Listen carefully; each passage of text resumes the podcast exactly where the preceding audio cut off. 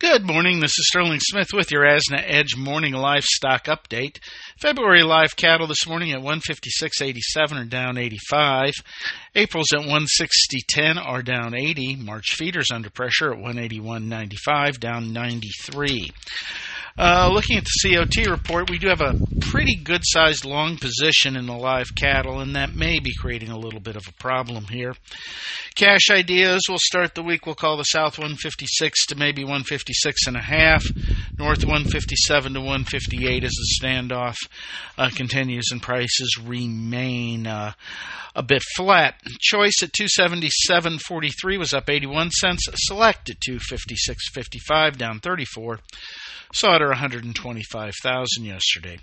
Moving on to the hog market, we are doing better at the moment at least. February live hogs at 78.70 are up a nickel.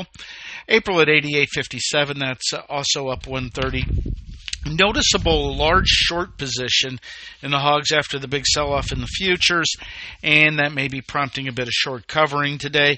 Carcass values at 80.59 though are down 105. Belly's a little better, 95.64 up 215. Hams at 70.40 down about eight and a half cents. Cash is lower though at 71.17. That's down 63. Lean hog index 75.49 down 47. Slaughter was 424,000.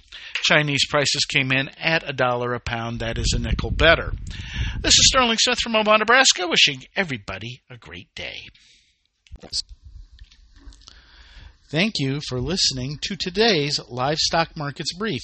For additional information, visit agrisompo.com and find us under Resources and the Daily Marketing Commodities tab. Have questions?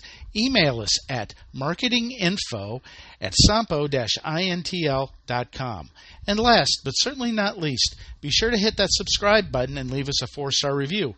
We'll be talking to you next time on the Livestock Markets Brief.